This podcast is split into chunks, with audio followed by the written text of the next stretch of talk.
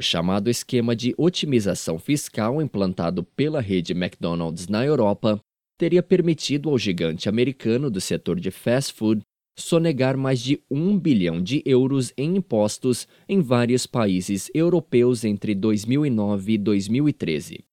A denúncia foi feita pela Federação Sindical Europeia de Serviços Públicos, em parceria com os sindicatos da Alimentação, Agricultura e Turismo e a União Internacional de Empregados de Serviços. As três instituições calculam que a empresa americana tenha desviado pelo menos 3,7 bilhões de euros de seus estabelecimentos na Europa para sua filial em Luxemburgo, MCD Europe Franchising. Esta unidade pagou apenas 16 milhões de euros em impostos nesse território entre 2009 e 2013. Se o McDonald's tivesse pago os impostos nos países de origem das respectivas lojas, desembolsaria pelo menos 1,05 bilhão de euros a mais.